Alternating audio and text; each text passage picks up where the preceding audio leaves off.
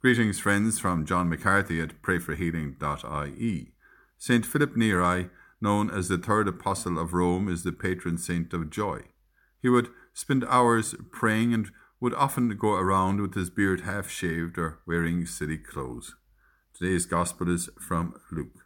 Filled with the joy by the Holy Spirit, Jesus said, I bless you, Father, Lord of heaven and earth, for hiding these things from the learned and the clever and revealing them to mere children. Yes, Father, for this is what pleased you to do.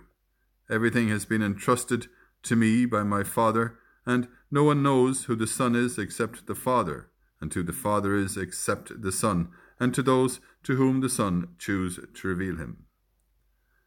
Thank you, Father, for giving us your Son. Fill us today with the joy of your Spirit. Thank you, Lord, that we need not be afraid, for you are with us.